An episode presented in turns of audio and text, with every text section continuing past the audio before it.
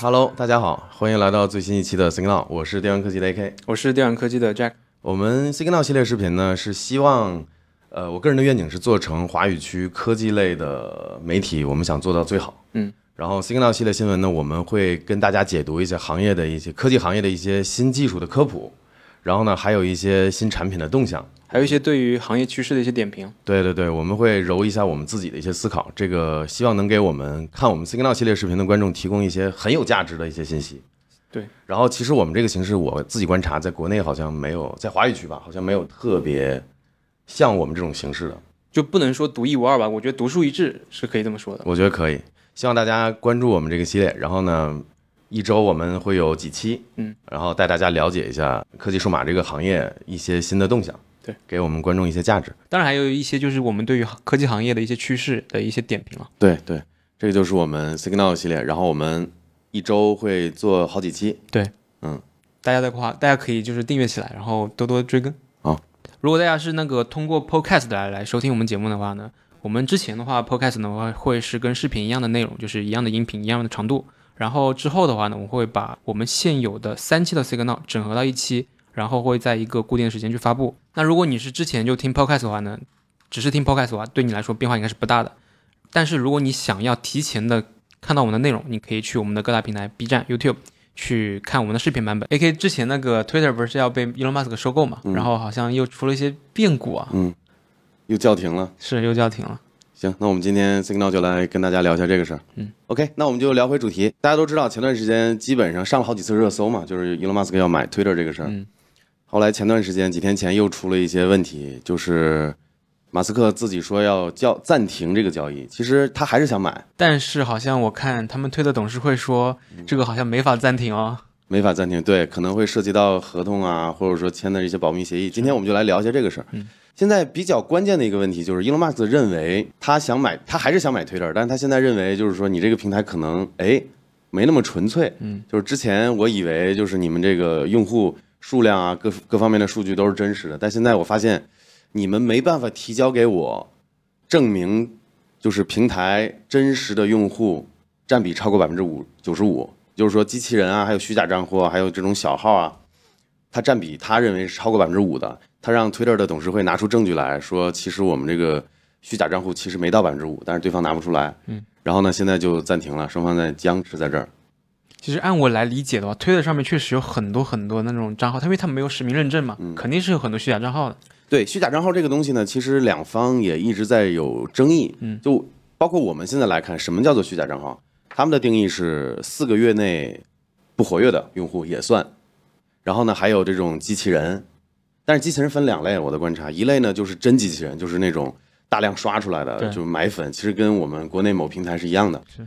还有一类机器人呢，确实是有一些机构，它会有一些自动化的账号，帮忙去发文，帮忙去发推。嗯，你说它是机器人，它是，但是呢，它的性质又跟刚才那种又不太一样。对，所以这些不管是怎么样，这两类不管是正常用途还是这种对吧，大家都觉得很虚的东西，它都算是机器人，这是一类。还有一类的就是很多的小号，嗯，就比如说我自己就有仨小号，我这我我前段时间推特老出问题，不知道为什么，就是验证码收不到，然后密码忘了登不进去，我就得弄小号。而且我发现啊，我前两段前段时间也在用 Twitter 嘛，然后我想改一下我的那个用户资料，嗯然后它提示告诉我说你注册的时候还未成年，然后直接把我的账号给封锁了。我觉得 Twitter 这方面还是挺严格的。是的，反正就是不管怎么样，就是这一类账号，其实在 Elon Musk 看来啊，都是属于叫什么假粉。假粉，对，然后但是董那个推特董事会可能有不一样的声音嘛，他们认为坚持认为我们这儿平台整个平台不到百分之五，嗯，其实你不管怎么定义，我觉得都不可能。伊隆马斯克这边认为就是给他的感觉，至少全平台用户百分之二十是他了解的这种虚假或者是假粉，我觉得他说的百分之二十是我理解的比较合理的比例。这还还真不一定，因为你看一三年的时候，奥巴马就传出可能有七成这个粉丝是假粉或者是虚假账户，然后呢，你看现在的拜登总统，嗯，然后也有一个数据说是百分之四十六点九，接近百分之四十七，好像这种政治人物，他们好像特别需要这种假粉，是不是？撑门面嘛。啊，其实老外一直就是欧美，因为我在海外那么多年，就老外老是说不明白这个 face 是什么东西。这个后来慢慢，其实他们有这种东西，你知道吧？就是这东西也要撑门面的。就是你说一个美国总统，对吧？你哪个明星可能好几千万粉丝就，一个总统哎就几百万，有点像国内那些明星那些粉丝帮他们刷数据、啊。对对对对对，所以说你看，不管是政治以前的政治人物，还有现在的美国总统，其实都存在一个很大比例的，呃，非正常用户的关注量吧。所以，所以伊隆马斯克这个他就去争说，不可能只有百分之五，你又拿不出证据，那我认为至少有百分之二十，对对吧？现在矛盾就在这儿。我们抛开假粉是不是真实的情况来看啊，为什么 Elon Musk 要叫停这次收购呢？用这个理由，他的目的是什么？我觉得很简单啊，就是咱们看 Elon Musk 这个可不是收购 Twitter，可不是灵机一动想出来的。一七、年他就在 Twitter 上问过，就是说想特别喜欢 Twitter，嗯，然后有个粉丝就说，哎，那你买了得了，然后他就直接问多少钱。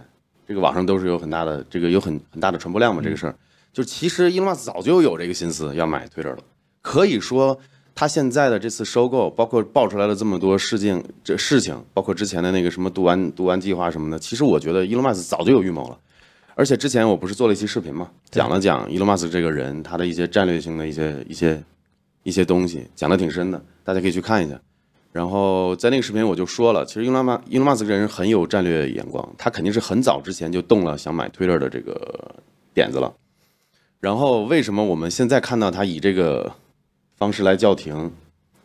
咱们再结合一个事情想，就是你觉得伊隆马斯克也是一个 Twitter 老用户了，他能不知道平台假粉的这个事情吗？他又是个大 V，他肯定是知道。他每天你看那个列表里面一个一个的粉丝，一看就是假粉嘛。他绝对知道。对，然后为什么在这一刻他叫停呢？我估计又是提前预谋好的。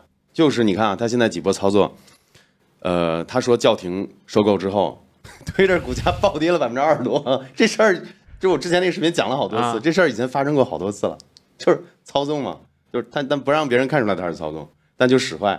你说他要买这家公司，然后呢把这家公司的市值通过几次操作给做低，你说是为了啥？这很所以他是要压价吗。肯定是要压价。嗯，而且他前段时间在一次技术，就前两天在一次技术会议上，有人问他，就是说因为这个事儿，就 Twitter 被叫停了嘛，嗯，然后有人就问他，是不是还重新考虑以四百四十亿美金去买这个 Twitter？伊隆马斯克说了一句，他原话是这么说的，他说低于之前的价格也不是不可以考虑，就是已经很明显了。我估计最后可能，因为他现在是四百四十亿要收百分之百的股份嘛，嗯，我估计可能他经经过他这么一波操作之后，可能三百亿到三百五十亿之间有可能。没想到就是伊隆马斯克不仅出手阔绰啊，当时报了四百多亿的价格，还是一个精明的商人啊。他这我觉得这是挺使坏的，啊说实话，精明归精明，我觉得也挺也挺坏的。就我的我的解读是这样的啊，就是他还是想买，嗯，但是现在就是在做低这个价格。其实我们之前聊过，就收购的那个过程其实是挺复杂的。嗯其实它可能中间会有各种各种波折，可能会继续压价，嗯是存在这种情况的。对，而且大家不要觉得他作为世界首富，嗯就是他原来是世界首富，现在是不是可能这个首富榜变来变去的嘛？对反正反正这个星球上最有钱的一些人，他买 Twitter 就比如说他身价是两千多亿美金，对吧？你四百多亿买 Twitter，很多人就认为是很很轻松的，其实也不是，因为你的身价是怎么来的？是你的你的比如说你的固定资产、你的股票这些东西，但是你手里有没有？你买东西是可能是要现金的，对，要么用现金，要么也用这些股股票或者什么这种这些东西，但是最受欢迎的肯定是现金嘛，嗯。所以，伊隆马斯克到底能不能拿出来四百四十亿？前段时间爆出来这么个事儿，他找银行大概借了一百多亿，自己呢出售了特斯拉的股票，对，换了大概不到一百亿美金，然后呢这么笼络笼络，就是为什么我一直说他肯定是想买，他已经把特斯拉股票卖了。你要知道，伊隆马斯克这人巨抠，巨抠，抠到那种令人发指的程度。就呃前几年，因为他很有钱嘛，就是美国 IRS 就是国税局，当时想让他交税，但是他又没有办法交税，为什么？他给自己开工资开的很低，一个月好像两三千美金啊。然后呢，他大部分的资产都在股票里面，就是特斯拉的原始股，还有比如说 SpaceX 的这些股票，他从来不卖。这次为了买 Twitter 卖了。对啊，然后呢，除了这个买 Twitter 这个，之前国税局的那个就是出台一些法律的调调整，就是让富人，就是比如说特别针对他和美国的那个 Jeff Bezos，就是亚马逊的那个创始人，对，这两人都是巨富，但是交的税巨少，所以呢，就是出台一些政策，就是说你这个股票是你的资产，你没有卖，你也得想办法交税。最后，伊隆马斯克在推特上搞了个投票，就说我这样的情况是不是真的要交税？结果百分之超过百分之五十的人认为他应该交税，他也没办法呀。把自己加上去了，最后呢就卖了特斯拉，他自己所持的不到百分之十的股份，换了大概一百一十亿美金填进去了。他肯定巨肉疼，他还在推特上发，你知道吗？他发了一个中文的一首诗，曹植的那个七步诗，啊，煮煮豆燃豆萁对哎它暗指什么呢？就是我在为整个全人类谋福利，我最终目的是送人类移民火星，对吧？给大家一个 backup。结果呢，你们现在在 Twitter 上不支持我，还要公开让我，嗯，让我，我本来是合法的避税，结果你们现在支持让我交税。然后，所以说很多人对 Elon Musk 有个真的有误解。他首先他没有房产了，房子全卖了，以前可能有有过，但是跟他的这种级别的富豪相比的话，真的他花销很少。中基本上中产生活，没车没房，工资又低，然后呢，大量的资金是原始股股票，他也不卖。他这么抠的一个人，他承诺这个五十四点二美金，也就是四百四十亿，百分之百收 Twitter 这个事儿，溢价了将近将近百分之四十。对，他这么抠的一个人，你说买东西对吧？你人家卖一百块，我说我说一百四，你卖给我，不像是他这样的人干的事儿。可能就是一个策略吧，战略或者说，我感觉就是从早从一早他就预谋好了。就是如果说真的去停止这个交易，那之前他们他跟 Twitter 签的一些合约就会有个分手费嘛，十亿美金。这十亿美金是属于白扔出去了，对它跟交税还不一样，交税至少堵了 IRS 的嘴巴，对吧？堵了民众的嘴巴。你这十亿如果说先说先告诉人家要买，后来因为又不买了，你这是纯属打水打水漂。他这么精明，肯定不可能不买了，是吧他。抠的要死，他绝对的，他绝对不想破费这十亿。而且我们看到他已经割肉卖了特斯拉股票了，嗯换了八十多亿美金，准备收购 Twitter 嘛。所以说他肯定是有这个有这个想法的。所以现在就是价格的问题，我觉得啊，就是可能后面这个事情还会有波折波折。所以我特别期待啊，伊隆马斯克到时候最终会以多少钱收购 Twitter 呢？我刚才说，我个人猜了嘛，啊我估计三百亿到三百五十亿会比较合适。他明显是知道 Twitter 有假粉，比例很大的，他自己做个大 V，他不可能不知道。结果忽悠董事会，最后以这个为借口叫停。不过也名正言顺，你说我要买你家东西，对吧？双方谈的差不多了，发现你家东西卖的是假货。他也是挺会抓 Twitter 的痛点的。是的，是的。所以我觉得这个事情，然后我的观点是他还是想买，而且他已经做了相应的准备了。你想想，他卖了特斯拉股票，之前是因为人家逼他交税，他没辙。那这次是他自愿的，那肯定是想买嘛。这事儿我觉得没跑，但是就是看价格吧。所以还是我还特别期待啊 Twitter 它之后被伊隆马斯克收购会变成什么样，因为他之前最最近有个消息啊，他觉在夸我们中国的微信，嗯，他说想把 Twitter 做成像中国的微信一样。嗯，我觉得特别期待他之后如果成功收购 Twitter 之后会有什么一系列的骚操作。对他还是有些愿景的。嗯，他即便是把 Twitter 的市值做得很低，现在你暴跌了二十嘛，对你可能还会再跌。人手动抄底，然后呢，再再以低的不能低的点，你想做一些改革什么的，就更容易涨嘛。那我们这期的话题就差不多聊到这儿。然后关于 Elon Musk，我我之前做了一期比较深度的视频，三十多分钟，对，大家可以点击右上角的哎卡片去看一下。就在 Jack 的头顶，对对，大家可以去看一下。那个前两天的 Google I/O 你关注了吗？就发布会结束的时候，有个特别吸引人的一个东西，嗯是一个 Google 的新的 AR 眼镜。嗯，这个东西我分析了一波，还是挺有聊的点的。嗯，今天我们就可以给大家来介绍一下 Google Google 的一个黑科技，对就是关于这个新一代的这个眼镜。然后我们今天就来聊回主题，就是这个在 Google I O 二零二二年的一个他自己官方发布的一个新品吧，算是。关于这个产品呢，我作为最早的 Google Glass 的用户，我觉得想聊的东西还是挺多的，因为现在也做了这个科技媒体嘛，之前也有一些厂商给过我一些这种，现在很多厂商在布局这块了。AR 的眼镜哦，对，但是大家我注意到一个现象，就是还是 Google 太太领先了。你想，它在接近十年前的第一代的 Google Google Glass 上就用到了这个这个光传导啊，就是用棱镜，还有那个虚拟现实 AR，然后还有这种芯片啊，还有这个电池啊、触控这个东西，它相对来说已经做的比较完善了，就是就是一个完整的 AR 类的一个产品，将近将近十年前。但是制约它发展的一个就是生态，一个呢就是价格，毕竟卖一千五百美金嘛。对。然后后来呢，我关注到国内的厂商这几年打着 AR 的这个油耗啊，做了一些就是很其实挺原始的产品，就是一个眼镜只能录像，嗯，或者说眼镜只能拍拍照，或者眼镜只能呃做个那种很基础的，比如说录音什么的，他就管这个叫 AR。但是另一方面，我也理解，就是我们肯定不可能国产的这个技术力还没到，还没到这儿嘛，不可能一下就把人家前沿的东西给超了，它有一步一步的这种没错，发展的一个趋势。所以这两年我看到很多厂商，包括以前我们说过嘛，Nreal，在北京的一家公司给我寄过一个样品，后来很可惜这个呃对接的那个人离职了，样品也收回去了。嗯。呃，当时的体验就是还是不错的，就是已经一个成完成度很高的一个眼镜，然后呢，可以当做一个虚拟屏幕去看了。然后呢，包括这几个月，我看咱们深圳这边有一个公司叫雷鸟嘛，雷鸟参加了一个展会，对吧？也是做的，它是用的是 Micro LED，用的是 Micro LED，是的，那说明效果应该挺好的。应该是全高清的，但是它的那个面板可以做的非常非常非常小，然后非常非常节能。就这两年已经能看到了，相比前两年那种很原始，就是只能拍照啊、很单调的东西这种形态，慢慢在向呃这种全功能的对 AR 眼镜上去转了。然后由这个角度来看到，其实 Google I/O 这次给我们看到那个眼镜反而是个退步。它是一个特定功能，就是用来翻译的一个眼镜。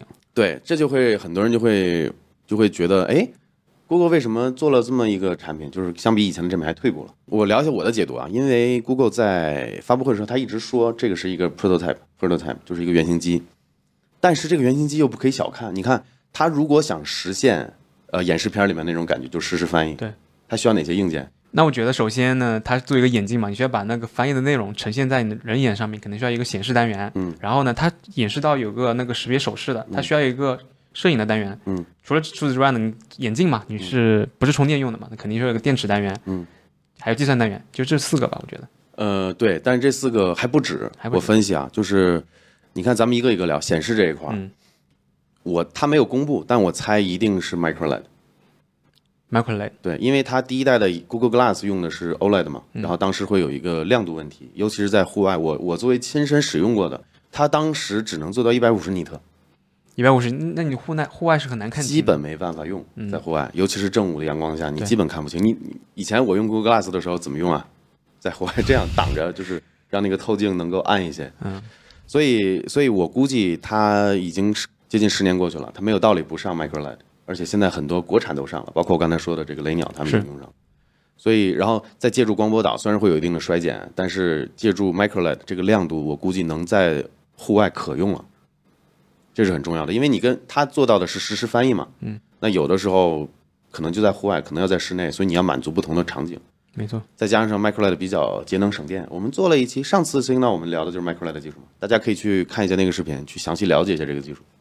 可以聊一下，可以可以看一下我们上期的视频。除了显示呢，肯定是它有芯片嘛。对。那芯片，你像以前的上一代的 Google Glass 那个芯片的性能比较差，它只能借助手机完成很多的运算。那这一代就我们看到的这个原型机，它应该会有一个 standalone 的这么一个操作系统，加上处理器，然后再加上 Google 这两年在推自己的这个 Google Tensor 嘛，它可能会集成部分的 Tensor 的功能进去了。一定会的。为什么它需它需要神经网络运算？嗯尤其是做它这个实时的机器神经机器翻译，而且我了解到那个 Tensor 除了 AI 的部分，它其实对用利用 AI 嘛，它可以对影像也有增强，它也用到影像的部分嘛。对，呃，然后接下来就说到下一点，就是这个摄像头。对，呃，我们看发布会，我我看了不同角度的照片，都没找到这个摄像头的存在，但是它是一定有的。为什么呢？因为 Google 最后还介绍了一个有手语翻译嘛，对，手语翻译。你你对你别人在给你打手语，然后你这要实时翻译，你没有摄像头怎么实现？不可能的。但是有一点就是 Google 在强调嘛，这是它的原型机，原型机可以就实现某个特定功能，你管它叫原型机。就是说这个东西的成品要想实现手语翻译，一定是一定是要带摄像头的。你带了摄像头，就可能还不止一个了。嗯，你可能还会有深度传感器，可能还有 IR，可能这些都会有。所以它是一个完整的一个对周边感知的一个传感器阵列吧。嗯，你看摄像头、是麦克风，对，还有就是麦克风，对，因为它需要语音式翻译嘛。对，麦克风也不简单，你单一麦克风很难实现降噪啊或怎么样，你可能需要麦克风阵列。对，像基本上现在 AR 的设备，这东西都标配，据传苹果的那个可能有十几个嘛，摄像头和麦克风这种传感器，所以这个一定少不了。大家看到的那个很简洁的那个东西，可能只是它的一个原型机，不是可能，就是只是它的原型机。它写了很清楚是 prototype 对它写的就是，还有呢，就是硬件上还有它有个交互啊，啊，可能通过语音，也可能通过触摸，这个是从以前的 Google Glass 传承下来的，所以它会有一个这个触摸板在两侧，还有电池，所以这个东西它一定没有它发布会发布的这么简单，也有一也有一种可能啊，我的分析是它可能做一些差异类，嗯，就比如说我的某款型号就只有这个实时翻译，语音实时翻译，然后我还有一款全功能的，比如说叫 Pro，因为 Google 挺小心的嘛。十年前 Google Glass 这个眼镜，它的一个探索，呃，在市场上，在消费市场上没有掀起波澜，最后就转型向 To B 了。包括 Google Glass，很多人不知道还出了二代。二代是 to B 的一个产品是吧？对，一其实一代和二代严格来说都是 to B 的，嗯只不过二代就直接 to B 了，就宣传就是 to B 了，而且二代上了一个 XR 一这块芯片，也是高通的一个芯片改过来的。就是我们现在用的 Quest Two 应该是 XR，它对是是 XR 一是吧？对对对对。然后其实 Google Glass 出了二代的，很多人都不知道，然后就给行业应用了，哎，这个我还我我也我真的也不知道哎。是吧？是。对。然后现在他出的这代眼镜呢，就有点儿谨慎了，嗯，就它不可能是说，就像我刚才说的，传感器阵列，然后这么多设备，加上再加上 Micro LED，再加上处理器，再加上电池，它成本一定很高成本。很成本很高，很难推开啊。对，所以他可能就会做这种，比如说像手机一样的 iPhone 十二，对吧？十二 Pro、十二 Pro Max 这种这种阶阶梯就做出来。所以我的猜测是，它一定会有一款面向它的功能就是翻译，嗯，但是还有其他的还在开发。首先，我觉得可能 Google 觉得，首先它有 Google 翻译的积累嘛，然后另外觉得它从翻译这个市场切入是有很大一个市场的。对但是有一点我没想明白啊，就比如说咱俩，你我我，比如说我是我说日语，对。然后你说中文，你不懂日语，完我不懂中文，那两个人都要戴那个对，眼镜吗？一个人戴是没用的呀，你是单向的交流，是的，这个问题。所以我觉得它的市场就是一，就你说的没错，如果它的价格不做到一个很很很可以尝试嗯。消费级，比如说几百美金这种，你是没办法满足这种场景的。其实我看那个宣传片里面有一对母女嘛，她们两个人都是戴了那个眼镜的，但是你在现实生活中，你遇到一个你语言不不通的人，你很难达到就是两个人都戴这个眼镜的情，况。还不如拿 Google 手机呢，这样你看一句直接翻译。所以说这眼镜如果说不做到很便宜，不做到很 affordable 这种价格是很难嗯大量普及的。是，所以我觉得它会有一个低端型号，然后可能还会有一个很高端的型号来对标苹果的，因为你想，苹果的眼镜很快就有消息了，嗯然后 Google 又作为对吧全球最早尝试 AR 成品，然后消费级市场，结果不能让竞争对手把风头抢了嘛？我觉得可能 Google 是听到苹果可能今年或者明年要发了，嗯它要先在这个 Google I/O 上面去拔得头筹。是的，所以说我就跟大家说，这个 prototype 一定没大家想的那么简单。嗯，而且就是我们刚才已经聊了嘛，从它的显示、处理器，我们都跟大家说了。我们再补充一下吧，就是它在这两年在 Pixel 和它的平板上用的这个 Google Tensor 这个芯片，一定会有一个可能是一个减配版，对对，移动版、省电版，省电版。哎对主要是负责这个神经网络和有机器翻译的这个运算。Google I/O 这次大会也了解到，Google 在全线在往这个机器学习、神经网络这块去转，包括它的翻译。然后刚才眼镜还漏说了，它一定有一个无线通讯模块的呀，还有联网的呀。所以关于 Google Glass 这块儿，就是 Google I/O 的这个新出的这个翻译眼镜，我们就聊到这么多。嗯希望给大家一些开拓思维的地方吧。然后呢，推荐大家看一下我们第三期的八零二点幺幺 AK，我们就聊这个 Google I/O 里面的完整的一些内容了。黑科技，我们把 Google 的很多技术拿出来分析分析分析。然后呢，大家可以去看一下我们第三期的八零二点幺幺 AK。如果还没有看过的话，可以点击右上角去看一下那个上期的回放。OK，那我们话题就聊到差不多，给大家打个广告。嗯，我们最近好像是 iOS 上可以买我们会员了。然后，如果大家喜欢我们的节目，可以通过开通会员支持我们。嗯，然后也可以去我们的淘宝店去看一下。我们最近有上上新，上新的产品呢，主要是一款擦镜布，然嗯后这个基本上我每天都会用嘛，擦擦眼镜、擦擦屏幕都好的。然后上次 AK 不是贴了那个钢化膜嘛，嗯最近我也是问我们买哥要了一块，我觉得就它那个有弧边啊，就是手感会特别好，嗯就比那个原生的那个屏幕手感会更好一点。然后它也是挺通透的，挺顺滑这。个过了吧，比原生屏幕还好。那除除非是你把那个原生是那个石油特别层磨掉了特别色的那个，啊，你是除油层磨掉了。你知不知道在 iPhone 十二里面嗯就是用了超瓷晶玻璃嘛？对然后它这个石油层大概就只有两三天寿命了，就是买回来你用两三天基本就掉了，哎，我我好像贴这个膜之前正好好好多天没贴膜了，估计确实是是吧？这个是错层掉了。错哥还有行业的一些对吧，很懂的人跟我说的，嗯它超瓷晶它负负不了这个太多的这个出油层，基本就是你买回来之后用个那前两天体验特别好，后来就掉的很快了。所以还是贴贴膜吧。对，你可以贴膜可以一定程度解决吧，嗯就是我感觉我们这膜还可以，我贴上之后是没有什么明显的这种贴膜的感觉的，还是不错的。那就聊这么多，感谢大家支持，那我们就呃下期 Signal 再见，下期新闻再见，嗯，拜拜拜拜。